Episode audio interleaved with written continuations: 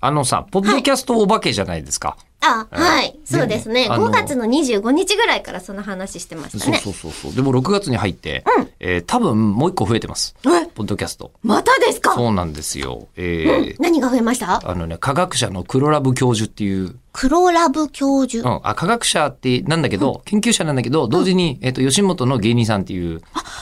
えーあの人がいらっしゃいまして、はい面白いなと思って、うんえーその人と一緒に、えー科学のラジオっていうのを始めましたええ面白そ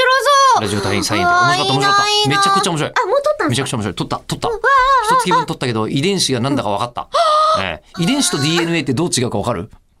はい気になった方は聞いてください、ね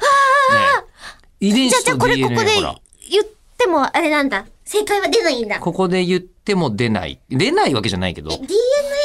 生命の設計図で、うんうんえっと、遺伝子はお父さんとお母さんからもらうやつ。それ染色体。ええみたいな話も してる。みたいな話もしてる。で、ふふわっとじゃん、我々。うんうんふわっとな人間が、あの、ちゃんと話を聞くみたいのを始めたので、聞いていただけるとよろしいかと超楽しい。存じますよ。ええそれ、なんて検索するんですかもうええ一回それは科学のラジオで検索して科ください学のラジオ。科学のラオッケージオ。私がね、こう、あの、えりこさんの、あの、こう、なんていうんですかね、えーこう、あの、セフス、あの、工務店のミスを、 施工のえーえー工務店の施工のミスとかを聞いているのと、同じようなトーンで、えー科学者の人に、それ、どういうこと、それは、ってことは、これはあれですか、このコンビーフコンソメ味みたいな話ですかみたいな話を、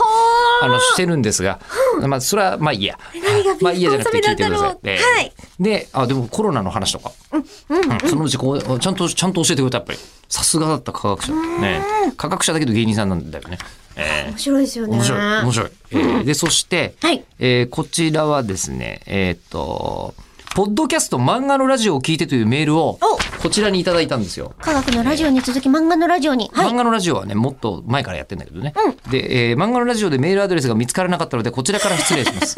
はい。吉田さえーんに届けば大丈夫。あり第4回まで聞かせていただきましたが、大変素晴らしい内容でした。ありがとうございます。ありがとうございます。えーでこれ1回目浦沢直樹さんで、えー2回目が、あのー石塚真一さんに話聞いてるんですけど、はい浦沢先生のような大先生から、漫画をスマホで読まれるのは我慢できない。せめてタブレットで見開きで読んでほしいとはっきり言っていただけたのは感動でした。あーページを開いた時の印象やコマを読む際の視線の動きを計算されて作っているのに、縦読みや1ページずつでは漫画の魅力が半減ですよね。いやー、わかる。えー個人的に漫画の作り方がうまいと思っているのが松井雄生先生の逃げ上手の若君ですとこれからの配信も楽しみにしています長文失礼いたしましたというふうに送っていただいたんですが、ありがとうございますでこれねディレクターが石川君なんだよねあーはい漫画のラジオあーえーそうなんですだねから漫画のラジオメールアドレス設定してないんですよえーここ、ここ、ここここで OK。ここですはいえーここで OK です。感想とかありましたら、よかったらそちらも聞いてください。他にもいろいろやってんだよね、実はお。化け。フカボリックスの話は明日する